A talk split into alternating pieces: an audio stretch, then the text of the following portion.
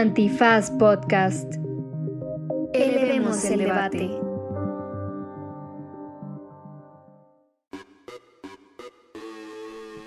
Buenos días, buenas tardes, buenas noches, bonita madrugada o cualquiera que sea la circunstancia de discusión constitucional en la que se encuentren ustedes atrapados en este preciso momento.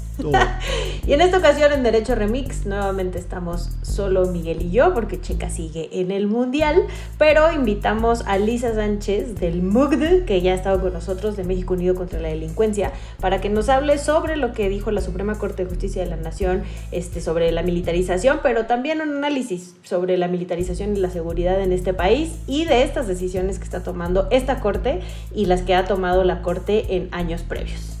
Así que quédense, es una auténtica cátedra de ese tema que seguramente le ha saltado en todas las conversaciones pasadas navideñas y que, ya que viene esa misma época, seguramente surgirá. Para que llegue bien informado, escuchen que esto que es...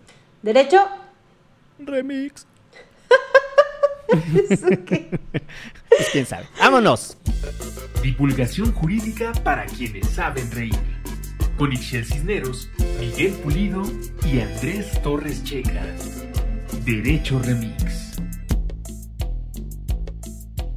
Bienvenidas, bienvenidos, bienvenides a una emisión más de este su podcast de divulgación jurídica favorito, Derecho Remix, que en esta ocasión... como Andrés Alfredo Torres Checa sigue en su faceta mundialista, nos tiene de los conductores originales solamente a Ixchel Cisneros soltero. Se echó porras ella sola. Y a su servidor Miguel Pulido. Pero una vez más, porque aquí nos gusta la diversión, nos gusta el entretenimiento alegre y festivo. Tenemos a un personaje, a una destacada figura pública de este país, analista en diversos medios de comunicación, directora del MUGD. Sí, señoras y señores, Lisa Sánchez. Hola, querides, ¿cómo están? Muy bien, muy bien. Conocida en estos micrófonos como Lisa la Legaliza. Y después de tantas veces que has venido, ya te vamos a decir Lisa la Retorniza, porque pues ya le dio por retornar una vez y otra vez también. Oye, Lisa, una cosa que me gusta mucho a mí de manera muy particular de las conversaciones contigo, además del amplio espectro de temas que trabajas y la elocuencia con la que te expresas, lo que hace un deleite conversar contigo, pero hablando estrictamente de temas jurídicos, es que tú no eres abogada y no obstante, alguna vez te dimos en Derecho Remix el título de abogada legítima, a mano alzada, en una reunión en el Zócalo. Sí, votación a mano alzada. Sí, en un evento político masivo de cientos de miles de personas que llegaron por su propio tiempo. Correcto, y ya estos años me han hecho entender un poco a les abogades y espero que poder compartir con ustedes para les no abogades porque esto que pasó es bien importante.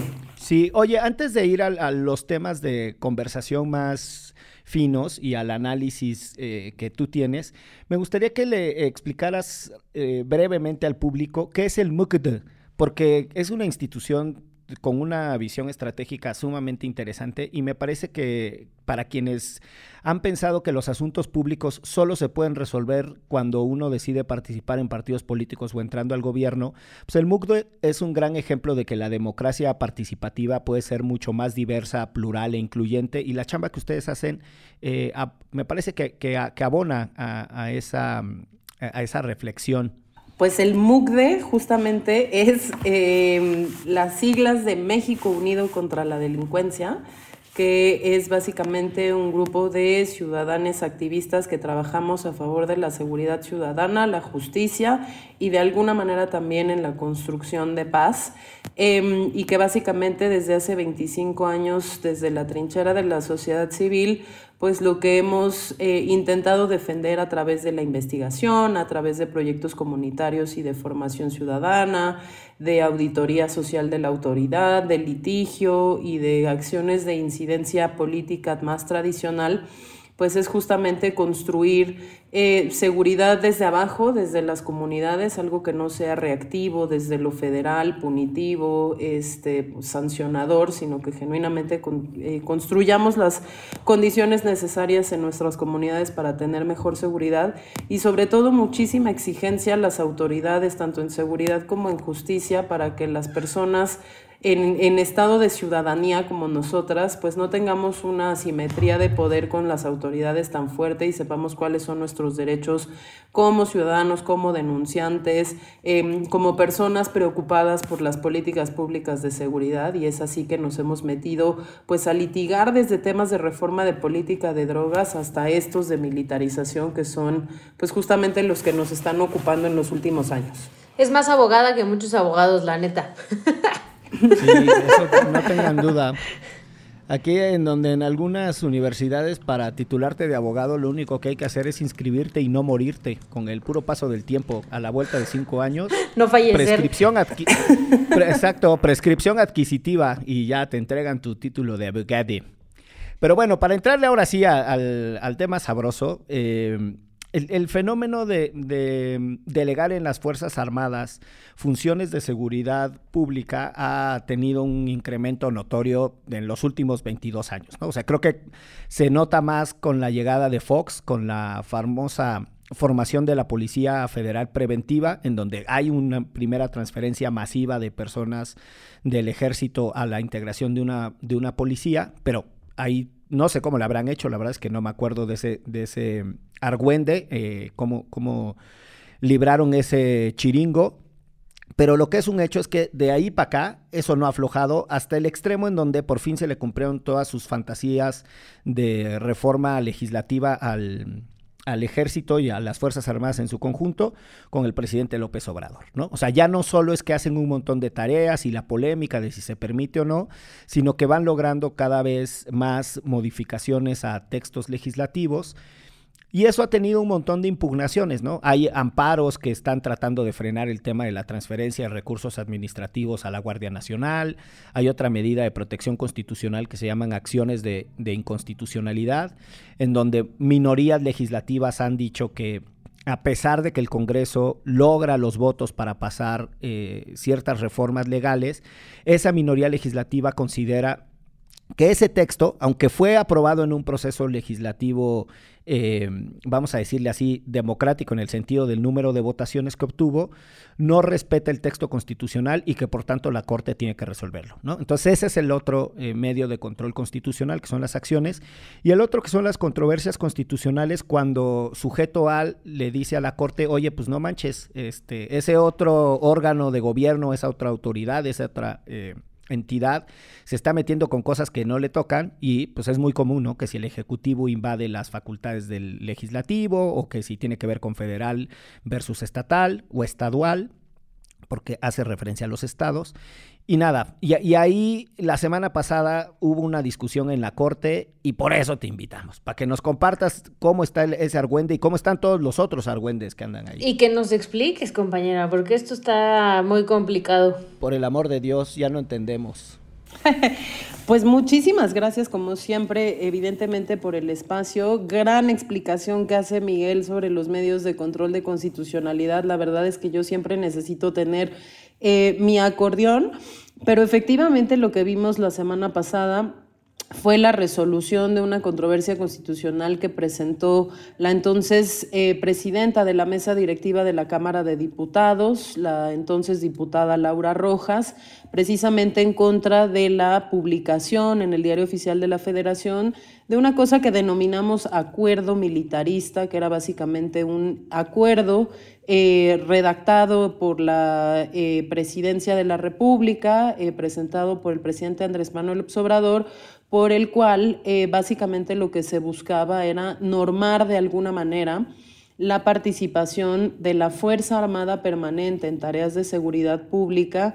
Entonces, cuando el acuerdo se emitió y entonces cuando la controversia constitucional se planteó hasta 2024. Y aquí vale la pena pues recordarle al bonito público de Derecho Remix, pues que esto surgió derivado de la publicación de la reforma constitucional que creó la Guardia Nacional.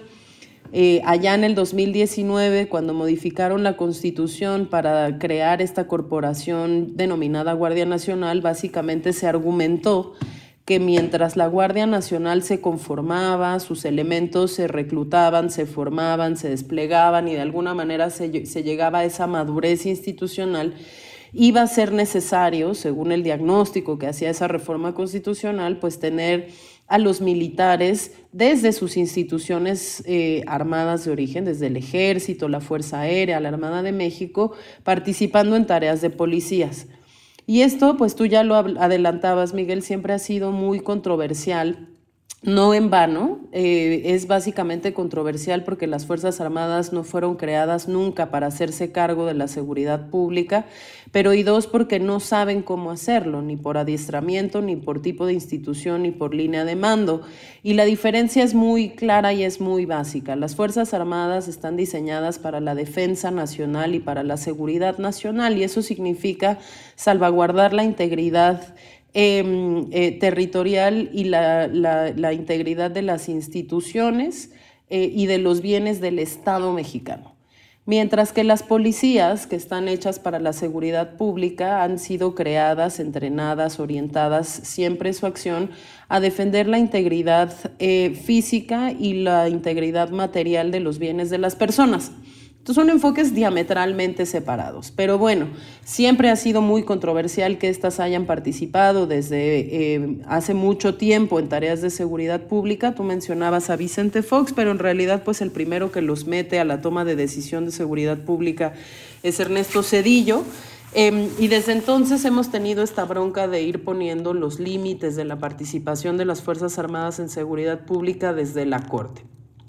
Básicamente cuando se crea la Guardia Nacional y nos dicen, híjole, en lo que llega la madurez institucional los militares van a tener que seguir jugando de policías, pues se normó en un artículo transitorio de esa reforma de Guardia Nacional que el plazo por el cual iban a estar autorizados a hacer tareas de seguridad pública iba a ser hasta el 2024, y ahí se entendía en ese transitorio pues que había la necesidad de normar cómo iba a ser esa participación, porque se mencionó que esta tendría que responder a los criterios interamericanos de utilización de las Fuerzas Armadas en tareas que no les corresponden. Y esos criterios son, primero, pues que se tiene que garantizar que la participación es extraordinaria, es decir, tiene que haber una situación que amerite el llamado al auxilio de las Fuerzas Armadas, y esta tiene que estar pues debidamente especificada. Lo segundo es que tiene que ser una intervención subsidiaria y complementaria, en el sentido que pues quien tiene la labor de hacer la chamba de policía es el policía, y si vas a llamar de forma extraordinaria a un militar, pues este militar tiene que complementar lo que hace el policía, no sustituir al policía, y siempre tiene que estar subordinado a ese poder civil, porque de otra manera pues cambian incluso las condiciones de gobierno que nos rigen, ¿no? Y tiene que estar regulada, porque tienen que saber claramente qué sí pueden hacer, qué no pueden hacer, y fiscalizada, porque pues alguien tiene que estar observando que no se pasen de la raya. Es frente a ese acuerdo o a esa más bien obligación planteada en el quinto transitorio de la Constitución cuando se crea la reforma de la Guardia Nacional, que sale esta necesidad de normar a la participación de las Fuerzas Armadas en seguridad. Y lo que pasa es que el presidente, que tiene facultad reglamentaria, dijo, pues yo voy a hacer esa normatividad, y en el 2020 emitió esta cosa que se llamó acuerdo por el cual se regulan, se fiscaliza y no sé qué, la participación de las Fuerzas Armadas en seguridad, sin que por tanto ese acuerdo, ese documento que publicó el presidente, cumpliera efectivamente con pues la descripción correcta y la norma completa de esos criterios interamericanos.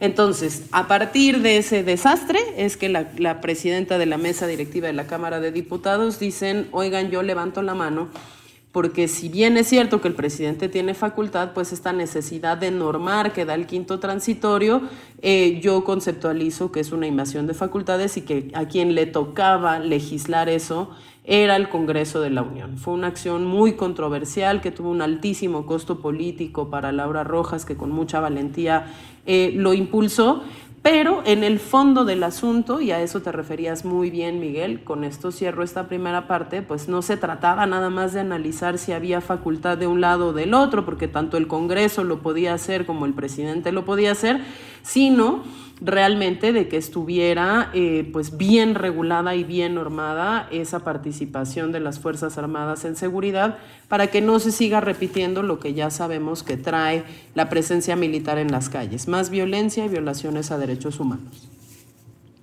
Lisa, yo tengo una duda, ¿cómo le hacían antes? O sea, cuando no estaban, bueno, se intentó con la Ley de Seguridad Interior, pero realmente, ¿cómo es que Zedillo o Fox justificaban esto, ¿no? Sin estas leyes. Siempre se ha hecho a través como de una interpretación de lo que significa la famosa seguridad interior, y se ha hecho a través de las facultades del presidente, que en el 89 constitucional sí dice que tendrá pues la facultad de llamar el auxilio de disponer de la Fuerza Armada Permanente para cuestiones que amenacen la integridad interior del país. Se ha hecho desde el 96 como hasta bien entrados los 2000, se hizo a partir de una interpretación de la Suprema Corte de Justicia, fueron unas tesis jurisprudenciales ahí que decían que efectivamente se podía interpretar de la Constitución que el presidente podía llamar a las Fuerzas Armadas para situaciones que amenazaran la seguridad interior sin que seguridad interior estuviera correctamente definido.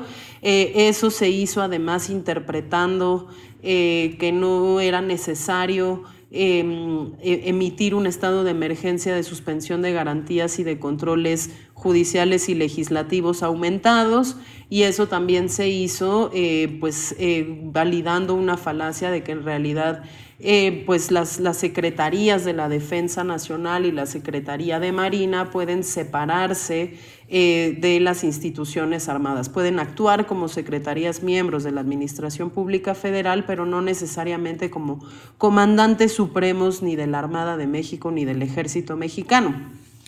Luego que vencieron esas tesis jurisprudenciales, porque evidentemente todo el mundo se dio cuenta que era una falacia y que estábamos utilizando seguridad interior como sinónimo de seguridad pública para pues invitar a los militares a una cosa que de nuevo no saben hacer, no tienen por qué desempeñar, porque no es ni su doctrina, ni su formación, ni su tradición. Pues empezaron a querer hacer modificaciones a la Ley de Seguridad Nacional con Fox cuando se planteó crearle un capítulo de seguridad interior. Eso no prosperó porque de nuevo eran fraudes a la Constitución. Luego Enrique Peña Nieto lo quiere hacer con la Ley de Seguridad Interior, que finalmente tira la Corte.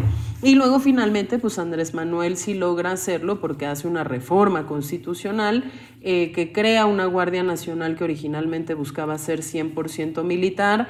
No se le deja hacerla así en los libros, lo hace el presidente en los hechos. Y justo pues terminan emitiendo un acuerdo como este, como para darle la vuelta al hecho de que no está normado ni regulado en ningún lado qué hacer cuando los militares están desempeñando funciones que no les son propias.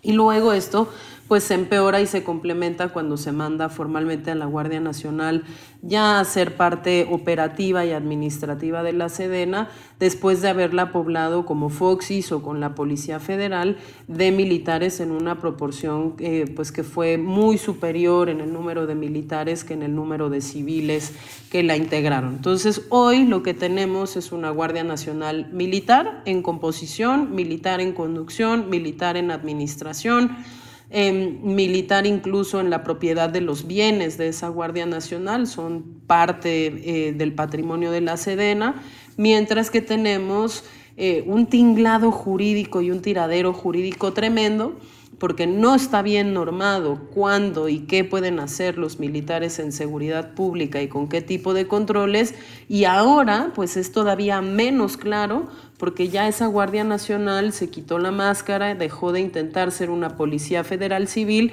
y hoy pues conforma una cuarta Fuerza Armada bajo el control de la SEDENA, en donde las competencias están completa y absolutamente mezcladas. De hecho, Una de las cosas importantes de resolver esta controversia constitucional era justamente entrarle al elefante en el cuarto, y es que cuando el presidente hace este acuerdo, no solo falla en describir correctamente los 4 principios interamericanos para ese uso de Fuerzas Armadas en seguridad, sino que a través de ese acuerdo le transfiere al menos la mitad de las competencias que tiene la Guardia Nacional a los militares para que hagan desde prevención y persecución del delito común, ¿no?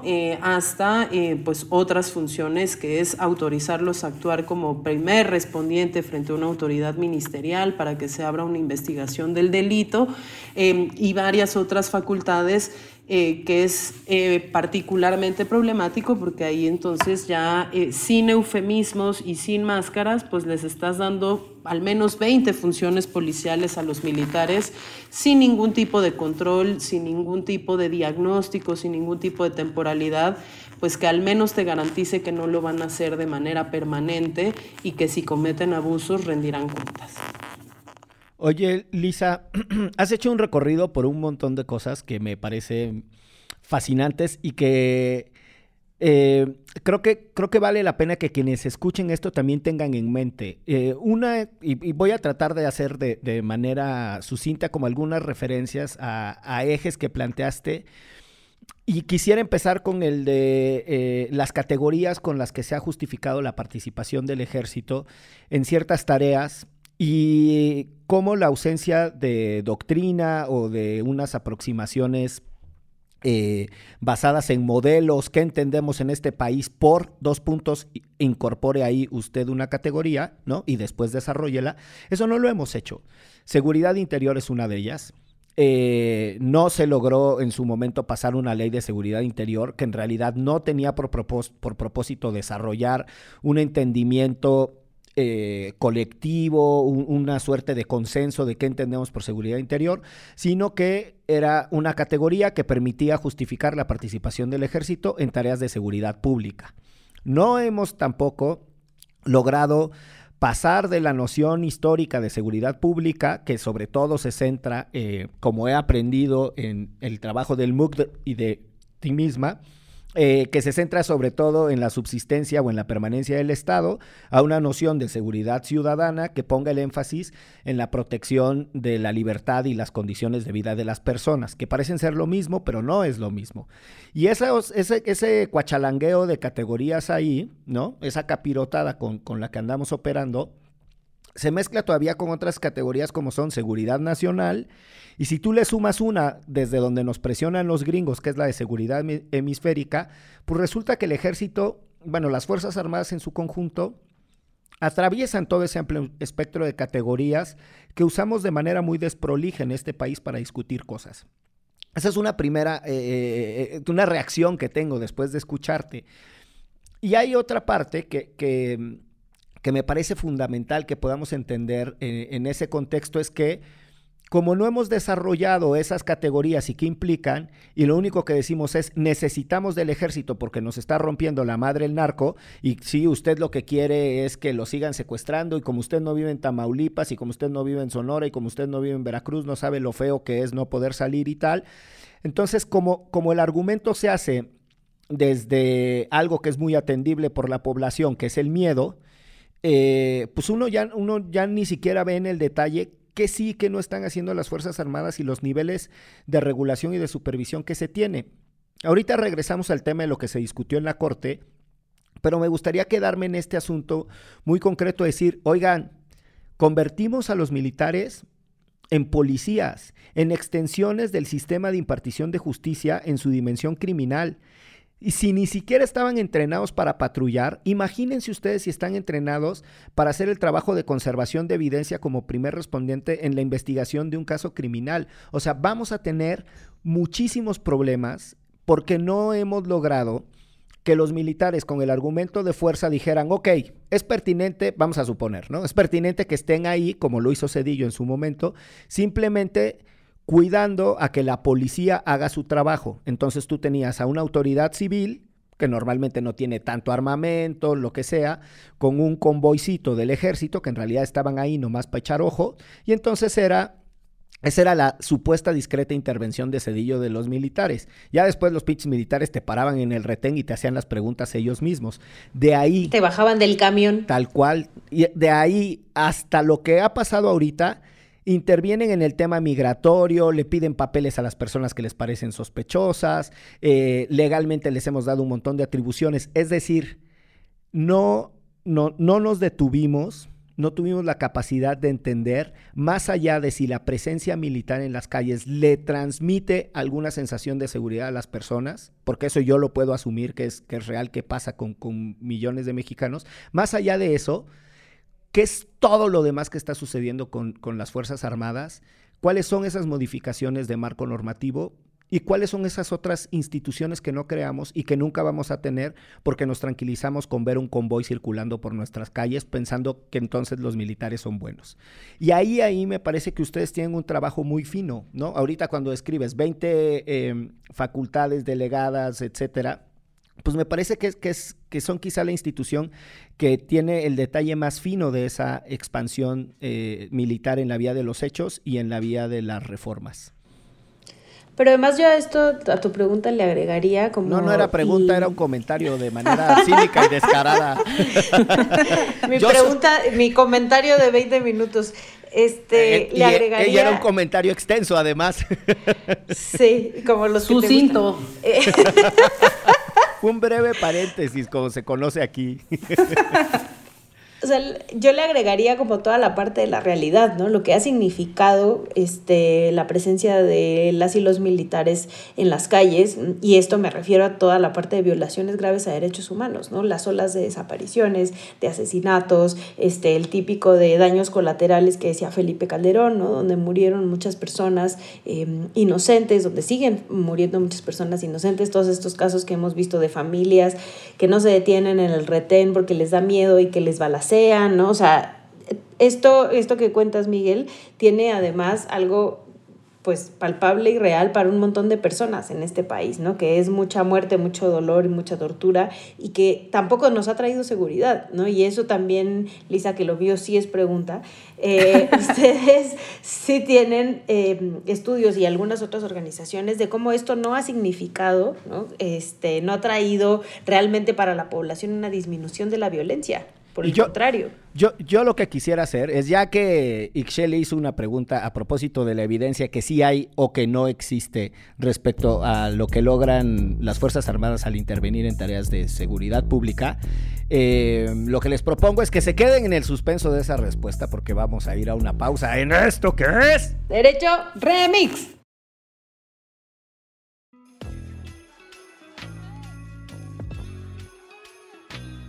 El aguinaldo es un derecho laboral que sirve para expresar agradecimiento y buenos deseos para el siguiente año. Es por eso que las personas trabajadoras del hogar también tienen derecho a recibir aguinaldo, y tú como persona empleadora tienes la obligación de pagarlo. Recuerda que por ley debes hacerlo antes del 20 de diciembre. Para saber cómo calcularlo, visita el sitio web empleojustoencasa.org/aguinaldo.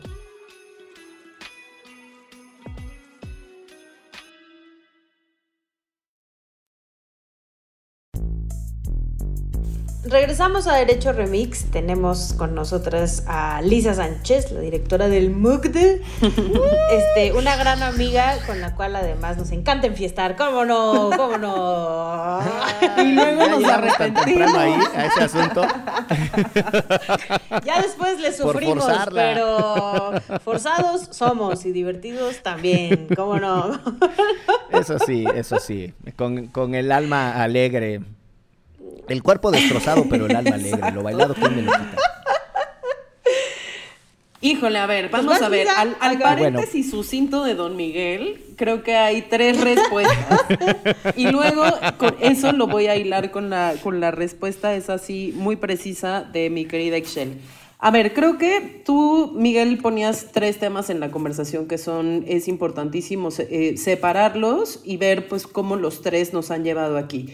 Lo primero es pues esta tradición triste tanto de nuestra corte como de nuestros legisladores, es decir, de toda nuestra élite política, por no haber nunca trabajado las definiciones de qué es seguridad nacional versus qué es seguridad interior, versus qué significa seguridad pública, versus qué es seguridad ciudadana y por lo tanto quién hace qué, con qué límites, cuándo y con qué tipo de relación con la ciudadanía y contra qué objetivos y métricas, o sea, cómo nos vamos a evaluar y cómo vamos a estar defendiendo esto.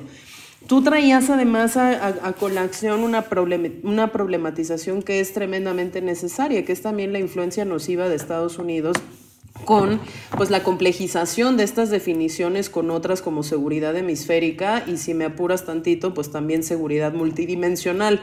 Y eso es particularmente importante que lo traigamos a la conversación justo porque nosotros en nuestro marco jurídico nunca nos deshicimos del concepto de seguridad interior, siempre lo utilizamos como un comodín para poder autorizar pues respuestas vigilantes, militaristas, reactivas, contrarias a los derechos humanos, contrarias incluso a la reforma democrática del sector seguridad porque nos convenía, pero luego además cuando se acaba la Guerra Fría pues Estados Unidos exporta al resto del hemisferio, a todos los demás países de América Latina, esta noción de que las amenazas son latentes y manifiestas y de que la amenaza puede ser cualquier cosa, y ahí entra el terrorismo y ahí entra la securitización de la migración y ahí entra la securitización del tema de drogas y absolutamente todo, y entonces nos mete a toda la región en esta paranoia de que el enemigo puede ser cualquiera, incluso el ciudadano común, y por lo tanto hay que vigilarlo, hay que restringirle sus derechos y hay que tener un régimen, por ejemplo,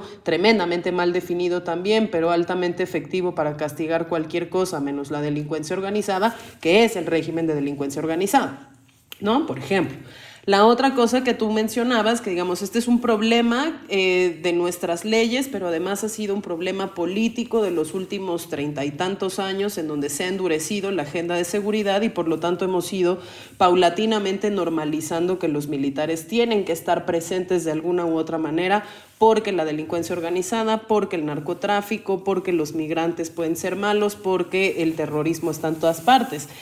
A eso se junta pues justo el tema de opinión pública, es decir, una ciudadanía que se siente más segura con un despliegue militar porque lo ve, pese a que toda la evidencia nos dice que cuando decidimos hacer uso indiscriminado de ese despliegue militar, lo único que logramos fueron dos cosas: que la violencia creciera de forma exponencial, particularmente la violencia homicida, los asesinatos crecieran de forma exponencial, y que además ya no estuvieran contenidos en pues ciertas áreas geográficas del territorio. La violencia se atomizó y hoy está presente en absolutamente todas partes, de la misma manera que se atomizó la delincuencia organizada, y entonces de tener 7 a 11 carteles relativamente bien organizados y geográficamente ubicados, pues tienes más de 200 organizaciones criminales que lo mismo operan en un estado que en el otro, en un delito que en el otro, contra una población o la otra. Entonces eso ha sido otra de las cosas que en ese caldo de cultivo geopolítico, político, de malas definiciones, con esa normalización que hemos visto en esa opinión pública, pues se haya podido hacer toda esta modificación normativa que les fue abriendo de manera progresiva a los militares participación en cosas pues en donde originalmente no tendrían que haber estado jamás. Ya no diga solo la seguridad pública, sino pues lo que vemos ahora, que son ya más de 100 funciones transferidas en los últimos 3 sexenios que no tienen nada que ver con la seguridad, y entonces ya lo mismo los vemos repartiendo bienes públicos, participando en programas sociales de la administración en turno, que pues haciendo aprovechamiento de obras de infraestructura estratégica como aeropuertos, administrando aduanas, etcétera, etcétera. Eso tiene el gran problemón, ya no solo que si está mal definido en la Constitución, o que si tenía la facultad de legislativo, o que si la opinión pública lo quiere. El gran problemón detrás de eso es que ya estamos creando unas fuerzas armadas empoderadas económicamente y activas políticamente. ¡Qué miedo! Y eso, hay mucha gente que dice, pero bueno, las Fuerzas Armadas nunca estuvieron despolitizadas. Y dices, híjole, más o menos, porque sí estuvieron como, nunca estuvieron fuera del orden político mexicano, pero sí estaban muy circunscritas hacia algunas cosas y nunca habían tenido tanto dinero como hoy. Pero la respuesta clara a esa pregunta de la gente, ¿y por qué tendría que ser eso un peligro? Pues es que son la única institución de todo el gobierno y el Estado mexicano que tiene las armas y la legitimidad para usarlas. Entonces, si ya los tienes, afuera, en todas partes, los tienes con mucho dinero, los tienes normalizados, sin un marco jurídico que realmente nos dé claridad a nadie de qué sí pueden hacer, qué no pueden hacer y quién tendría la facultad para hacerlo, pues es un caldo de cultivo muy peligroso para que sigan haciendo de todo, ganando más dinero y generando incentivos para no irse nunca, que es con lo que cerraría y era tu último tema, Miguel. Pues, ¿qué debió haber pasado y qué instituciones tendríamos que haber creado que no creamos? Y aquí muchas veces en el tema de la discusión de militarización creemos que el antídoto a los militares son las policías. Y yo te diría, no, más bien es quien tiene la función de desempeñar esa seguridad pública son las policías, pero eso sigue siendo sector seguridad y fundamentalmente sigue siendo pues, los agentes de aplicación de la ley, como se le conoce a la traducción gringa del famoso law enforcement. Lo que no hemos hecho ha sido preguntarnos quién es esa gente que hoy en día está conformando las filas del crimen organizado, de dónde viene, cuáles son esas estrategias de reclutamiento, por qué se permitió esa diversificación criminal, cuál es la participación de los actores políticos y legales en la creación de economías ilícitas. No hemos reformado la política de drogas y, en fin, no hemos puesto realmente un análisis en la prevención del delito, el fortalecimiento de las condiciones que permiten que hoy en día haya más personas que opten por una esperanza de vida reducida en un contexto de conflicto y delincuencia a pues optar por una salida distinta. Y si los militares traen seguridad, preguntaba Ixchel después de haber escuchado todo esto, ¿no? No solo ha sido un proceso gradual de malas definiciones, con geopolítica, con una sociedad poco a poco acostumbrada que tiene que normalizar esa presencia, pese a que la evidencia diga que producen todo lo contrario, la realidad es que no. Nosotros hicimos un documento que le llamamos 10 razones por las cuales defender la vía civil, y es que lo que analizamos es la evidencia de si los militares realmente pues, nos han traído algún indicador positivo en materia de seguridad, de impunidad, de justicia. Porque uno podría decir, bueno, ya capitulemos, ¿no? Es decir, puede estar muy mal escrita la Constitución, sus leyes secundarias, todo, pero si esto ha funcionado perfecto y vivimos en el país más seguro del mundo, pues uno hasta podría decir, quizás fue buena la estrategia. La realidad es que no. Creció el homicidio y el homicidio sigue estando en niveles superiores a los de todo el sexenio de Felipe Calderón, con más de 35,000 homicidios anuales. Las cifras de impunidad, en vez de reducirse, ¿no? De los delitos no denunciados, más los delitos no investigados, más los delitos no sancionados, y pasó del 80 y tantos %, 87%, a más del 92% en promedio, con delitos que promedian el 97% de impunidad, como puede ser el caso, por ejemplo, de la extorsión. Tampoco trajo más y mejores investigaciones criminales, vemos la parálisis de las fiscalías completamente, trae más violencia en contra de las mujeres, ya no solo por la multiplicación de la violencia armada en la calle, sino también porque todas las detenciones y los operativos en donde participan las Fuerzas Armadas tienen el doble o hasta el triple de agresiones sexuales, de tortura sexual, de acoso en contra de las mujeres, que cuando eso mismo sucede con los civiles. Y en fin, trae violaciones a los derechos humanos. Personas desaparecidas. Y otra cosa de la que se habla poco, y es que con todas estas reformas legales que se han hecho, pues también regresó la facultad de los militares para, en casos en donde hubiera habido un abuso, una violación de derechos humanos cometida contra un civil, pues estos casos se mantengan en el silencio, se traten en tribunales militares, se lleguen a acuerdos reparatorios en donde las Fuerzas Armadas le pagan directamente a las víctimas para que éstas no denuncien. Y entonces se genera todavía menos acceso a la justicia para las personas víctimas de estas violaciones, porque todo esto se termina juzgando y arreglando en un sistema paralelo que no es el sistema que nos rige a todos los demás, ¿no? No es una investigación ministerial, no es un tribunal civil, no es la justicia que dice medidas reparatorias, no repetición, etcétera, sino que son acuerdos económicos en lo oscurito. Y eso es lo que es preocupante. Seguir validando que las Fuerzas Armadas hagan lo que están haciendo, buscando recovecos legalistas y formalismos sobre si había o no competencias o si estamos discutiendo estrictamente lo que se le acercó a la Corte, abstrayéndose de un contexto en donde esto ha crecido de forma muy significativa y donde hoy incluso la Corte ya no está haciendo un análisis sobre las condiciones que eran en el 2019, sino sobre unas condiciones en donde ya ni siquiera la Guardia Nacional está siendo civil, es lo que fue particularmente deprimente de la discusión de la semana pasada de la Corte, porque parecería pues que en este país ni el legislativo ni el judicial quieren efectivamente discutir cuáles son los límites y los controles democráticos y constitucionales que tenemos que poner a ese proceso gradual de empoderamiento militar y de presencia normalizada en prácticamente todas las esferas de nuestra vida. Y yo ahí me aventaría una pregunta para los dos, o sea, ¿cómo ven a la Corte? O sea, digo, en un momento frenaron, ¿no?, la Ley de Seguridad Interior, ya... Por el canal judicial. Tan, tan, tan, dereren, dereren, dereren, dereren. Chiste malo del lunes. Chiste malo. No, en YouTube. Sí, en YouTube. En el Facebook de la Corte. Los TikTok, ¿cómo lo veo en los TikToks de Saldívar? No, perdón, continúa con su pregunta. O sea, ¿cómo ven ustedes, habiendo seguido el trabajo de no solo de esta Corte, sino de varios otros ministros y ministras que han pasado por ahí, ¿no?, ante esta, pues sí, militarización a todo lo que da que tenemos en el país, ¿no? Hijo, a ver, no sé tú, Lisa, pero a mí me parece que... o sea, uno puede tener una postura de análisis. Lisa, quizá desde el MUC, tiene además más recursos para poder dar un monitoreo más consistente a la Corte.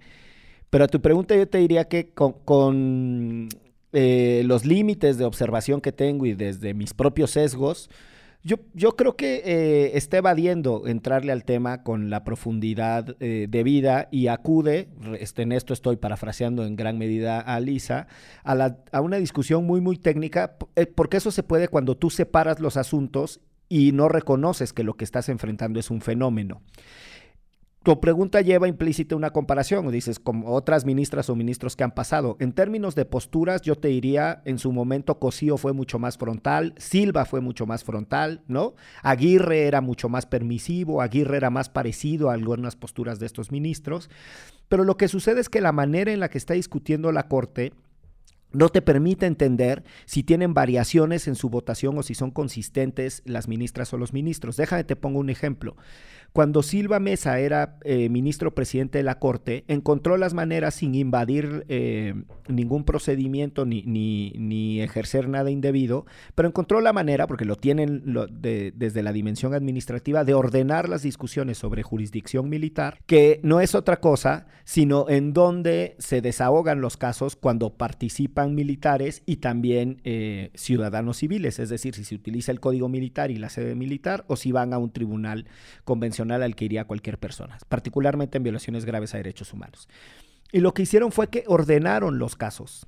Y entonces, sin importar qué ministro traía qué proyecto, durante 2 semanas tuvimos una discusión en la Corte a la que se le podía dar seguimiento sobre las implicaciones del Código de Justicia Militar y un montón de otros temas, ¿no? Digo, eso yo lo sé porque con otros colegas, Santiago Aguirre y Vidulfo Rosales y otros, colitigamos en aquel momento desde Fundar el tema de Bonfilio, que es uno de los temas que encuentra inconstitucional el fuero militar. Y tú podías seguir en esas 2 semanas las posturas de las y los señores ministros. Lo que sucede ahorita es que, claro, Saldívar termina discutiendo durante su presidencia el tema del acuerdo militarista, pero lo hace en diciembre. Y la acción de constitucionalidad se va a discutir por allá. Y la transferencia de las atribuciones de la Guardia Nacional al Ejército se va a discutir en otra fecha. Y entonces el fenómeno propiamente dicho, que es el de la militarización, se va a discutir todo tasajeado, todo desagregado, y desde esa perspectiva es muy difícil que la opinión pública pueda entender cuál es la postura de la Corte en su conjunto y de los ministros en lo individual, ¿no? Es como... Pero con un agravante... Déjame te interrumpo ahí tantito, mi querido Miguel. Por favor, si eso viniste.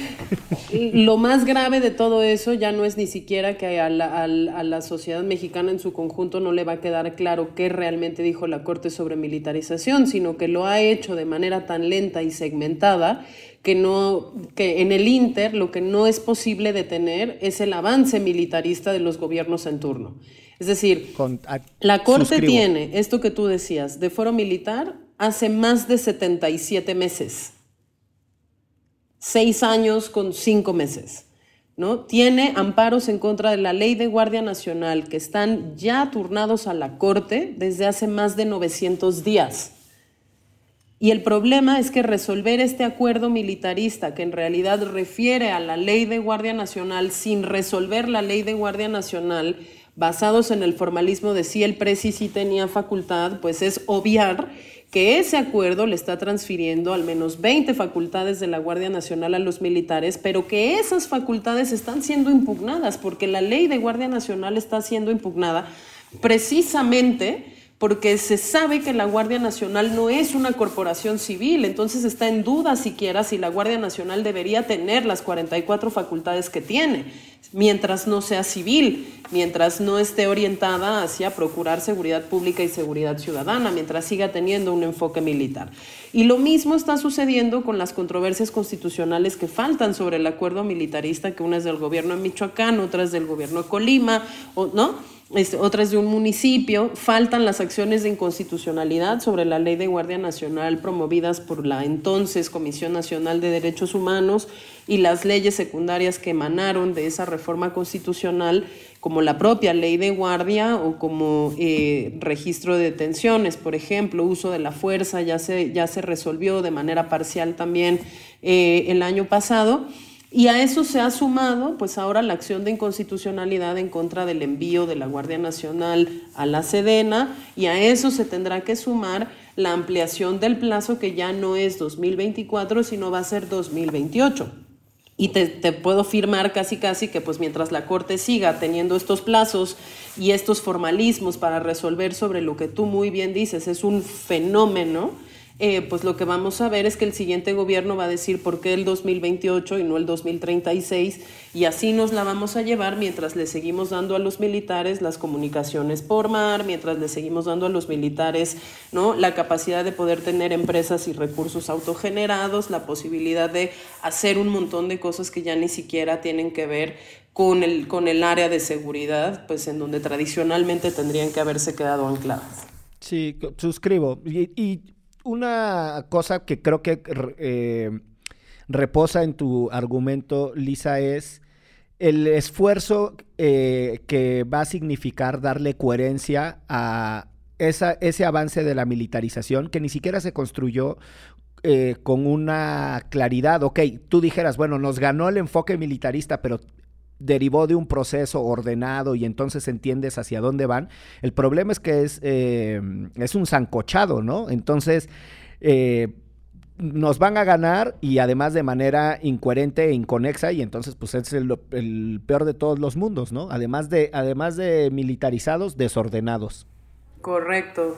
Y desresponsabilizados todos los actores civiles que son los que lo impulsaron, porque eso también es cierto. Esto ha sido impulsado por gobiernos que se autorreivindican de centro derecha, de centro izquierda, de muy izquierda, de absolutamente todos los partidos y todos los colores habidos y por haber, sin que por ello hayan pagado ni media consecuencia. ¿Cuándo has visto a un líder de partido de los que hicieron la ley de seguridad nacional, la de la ley de seguridad interior, ahora mismo haber mandado la Guardia Nacional a la SEDENA, pagando una sola consecuencia política, pues por la situación de inseguridad en la que estamos desde hace más de 20 años?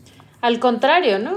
Al contrario, ahora, o sea, escucharles a los diputados, las diputadas, senadores y senadoras tratando de defender, ¿no?, esto, haciendo maromas para defenderlo, y al final diciendo, pues es lo que la gente quiere.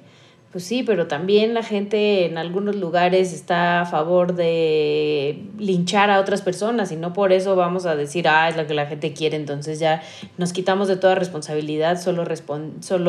Sobre todo es es mentirle a la gente, porque la gente lo que quiere es seguridad. De acuerdo. Si le dijeran a la gente lo que la evidencia realmente dice, que es desde que lo sacamos creció la inseguridad en tu comunidad, pues genuinamente yo creo que la respuesta sería contraria, pero ni siquiera para eso han salido buenos, ¿no? Ni siquiera para, pues sí, para poder socializar lo que verdaderamente ha pasado desde que se tomaron estas decisiones. Estoy de acuerdo, porque además la gente quería el quinto partido y no llegamos.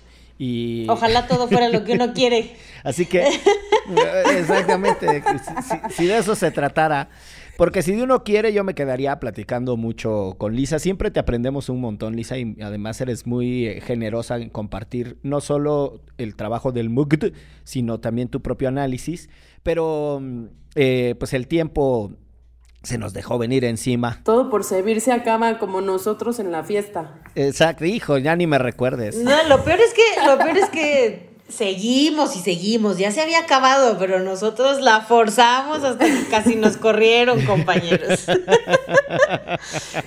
Yo ya no participé de ese exceso de más. Ese exceso de más ya no me tocó. Oye, Elisa, pero bueno, quisiera invitarte a que participes de este bonito segmento al que intitulamos La Recomendiza, con algunas cosas para compartir con el público que escucha Derecho Remix.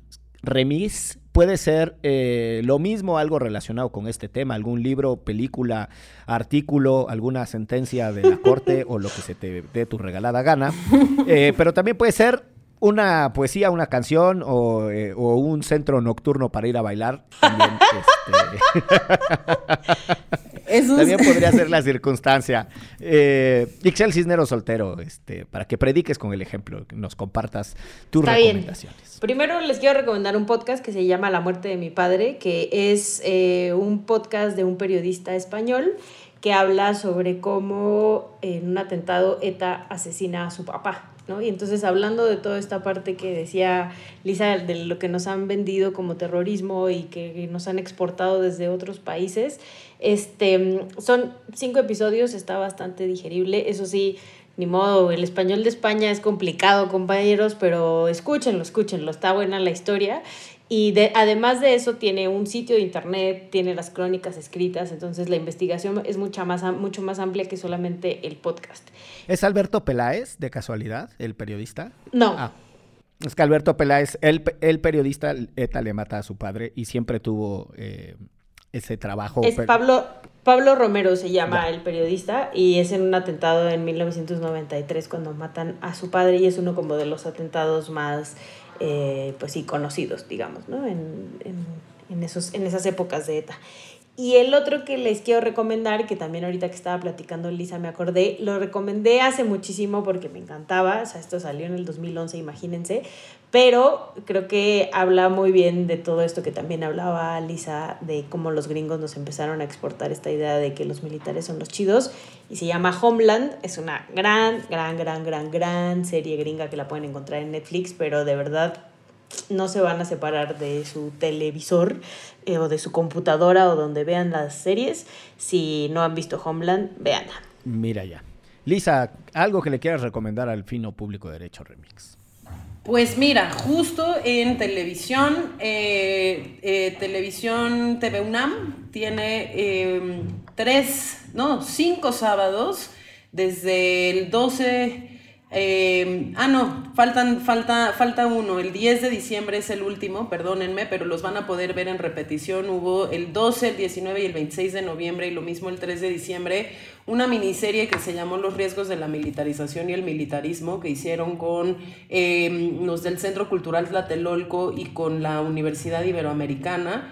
Y fue una serie que estuvo muy buena porque hablaba justo de definiciones, qué es esto de la militarización, cuál es su relación con la seguridad, con la justicia, con el feminismo, y yo creo que ese es un recurso pues interesante, sobre todo porque nos quita la flojera de leer quizás cosas como bastante más académicas. Yo me aviento el comercial. Hoy salió publicado un análisis que escribí yo junto con Gerardo Álvarez del MUCDE, que es Militarización y Militarismo en México, publicado por la Fundación Carolina, y si no, pues les recomendamos mucho también El negocio de la militarización, y un informe buenísimo que sacó Intersecta, que son unas chidas en el marco del 25N, sobre el tema de los recursos que se están destinando a las Fuerzas Armadas versus las prioridades de atención, por ejemplo, de violencias contra las mujeres.